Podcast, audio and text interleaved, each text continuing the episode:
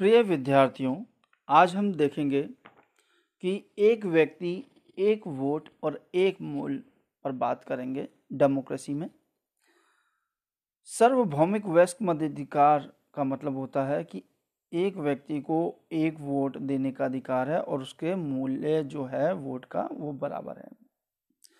अब इस सिद्धांत को लगभग दुनिया ने मान लिया है, पर किसी व्यक्ति को मतदान के सामने समान अधिकार से अलग करने के उदाहरण भी कम नहीं है। जैसे सऊदी अरब में महिलाओं को मत अधिकार प्राप्त नहीं है, मगर हाल फ़िलहाल में अभी उन्होंने उन्हें स्थानीय निकायों के चुनाव में वोट देने का और इलेक्शन लड़ने का अधिकार प्राप्त हुआ है। एस्टोनियो, एस्टोनिया ने अपने यहाँ के नागरिकता के कुछ नियम इस प्रकार बनाए हैं कि रूसी अल्पसंख्यक समाज के लोगों को मतदान का अधिकार प्राप्त करने में मुश्किल होती है।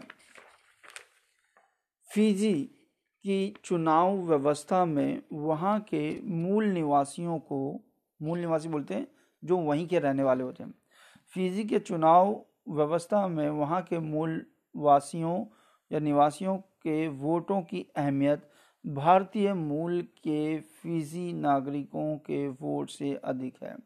यानी अगर हम देखें तो वहाँ के जो लोग हैं, उनको वोट देने का ज़्यादा अधिकार है और जो वहाँ, जो दूसरे, जैसे भारतीय मूल के लोग हैं, उनको कम वोट देने का अधिकार है। तो लोकतंत्र के राजनीतिक समानता के आधारभूत सिद्धांत पर आधारित है। लोकतंत्र के राजनीतिक सिद्धांत जो बोलते हैं समानता पर आधारित है, इस तरह हम लोकतंत्र की तीसरी विशेषता को जानते हैं कि लोकतंत्र में प्रत्येक वयस्क वयस्क मतलब बोलते हैं जो 18 साल से ऊपर है, इंडिया के अनुसार अलग अलग देशों में इसके अनुसार वयस्कों की उम्र अलग अलग होती है, किसी में 21 साल, किसी में 25 साल।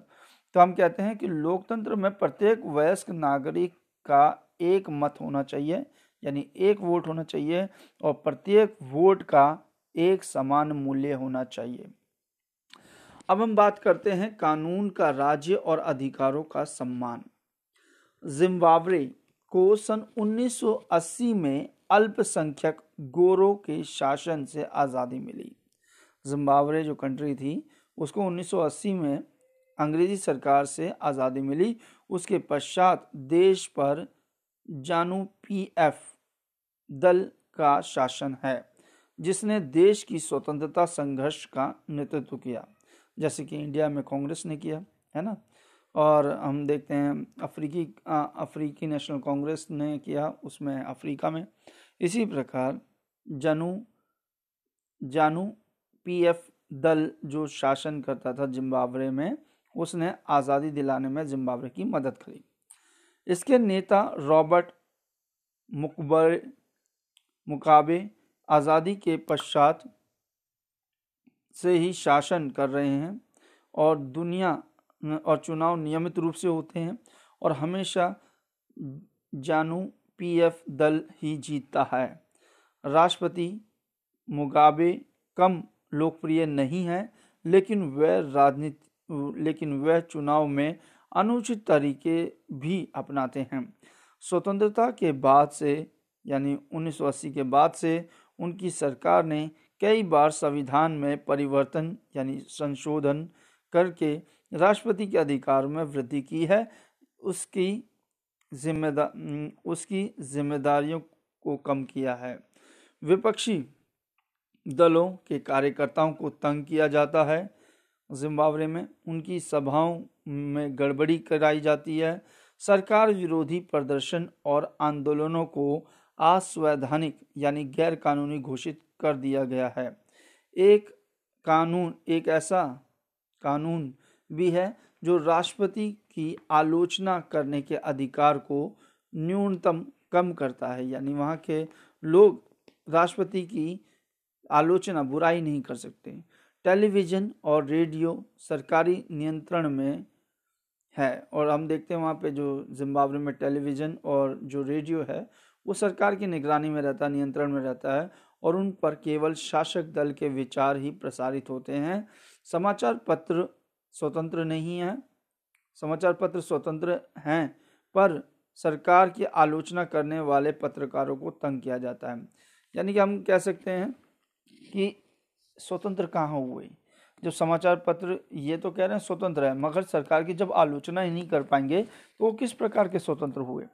सरकार ने कुछ ऐसे न्यायालय निर्णयों की परवाह किए बिना उसके विरुद्ध जाते थे और उनके जजों पर दबाव डालते हैं। और हम देखते हैं कि सरकार जो न्यायालय के निर्णयों को अपने अनुसार ढाल लेती है और जजों पर दबाव डालती है कि वो सरकार के फेवर में निर्णय दें। जिम्बाब्वे के उदाहरण से ज्ञात होता है कि शासकों के लिए बार बार जनादेश पा, पाना लोकतंत्र की एक आवश्यकता है पर इतना ही पर्याप्त नहीं है। लोकप्रिय नेता भी अलोकतांत्रिक उपाय आ, उपाय अपनाते हैं। लोकप्रिय नेता भी तानाशाह हो सकते हैं। यदि हम लोकतंत्र को परखना चाहते हैं तो चुनावों पर दृष्टि डालना आवश्यक है। पर इतना ही ज़रूरी है कि चुनाव के पूर्व, यानी पहले और पश्चात, और बाद की स्थिति पर भी दृष्टि डाली जाए। चुनाव के पूर्व, यानी चुनाव से पहले सत्ता पक्ष के विरोधी समूहों के कामकाज सहित सभी तरह के राजनीतिक गतिविधियों के लिए पर्याप्त गुंजाइश रहनी चाहिए।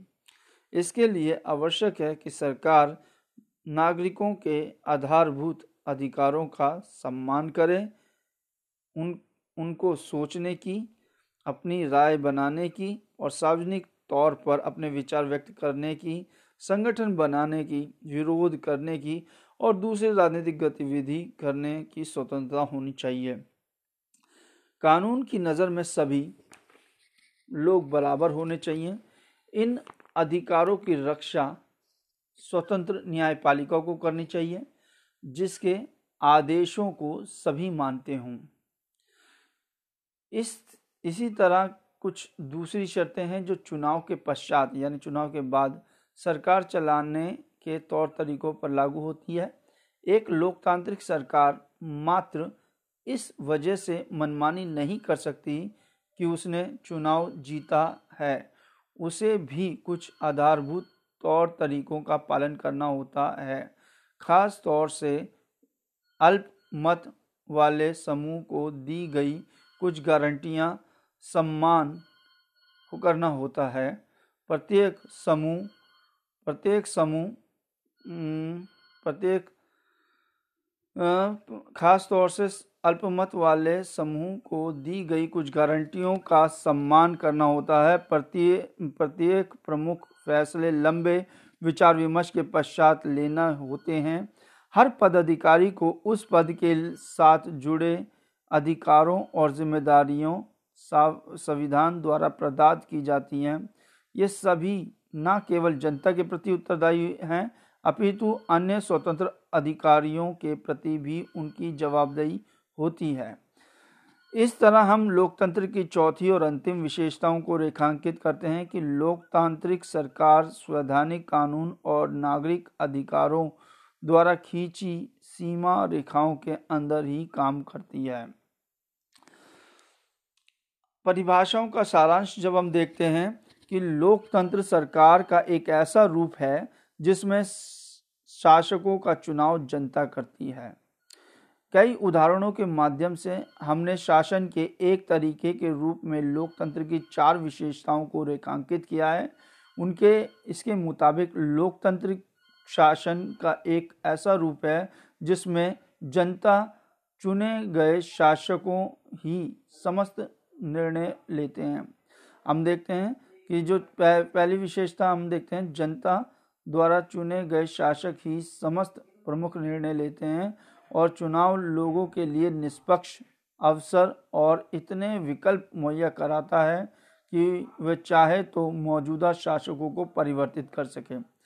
और ये विकल्प और अवसर सभी लोगों को बराबरी से उपलब्ध हों, इस चुनाव से बनी सरकारें संविधान द्वारा निर्धारित आधारभूत कानूनों और नागरिक अधिकारों के दायरे को मानते हुए काम करती हैं। तो इस प्रकार हम देखते हैं कि लोकतंत्र की विशेषता इस प्रकार है कि जनता द्वारा चुने हुए शासक ही समस्त निर्णय लें। दूसरा, चुनाव लोगों के लिए निष्पक्ष होने चाहिए और अवसर, विकल्प मिलने चाहिए, है ना? निष्पक्ष होने चाहिए और लोगों को विकल्प मिलने चाहिए और सभी को बराबरी का अधिकार होना चाहिए सरकार को चुनने का, ठीक है? तो इस प्रकार हम देखते हैं, लोकतंत्र की परिभाषा समझ चुके हैं। फिर मिलते हैं नेक्स्ट एपिसोड में, तब तक के लिए धन्यवाद।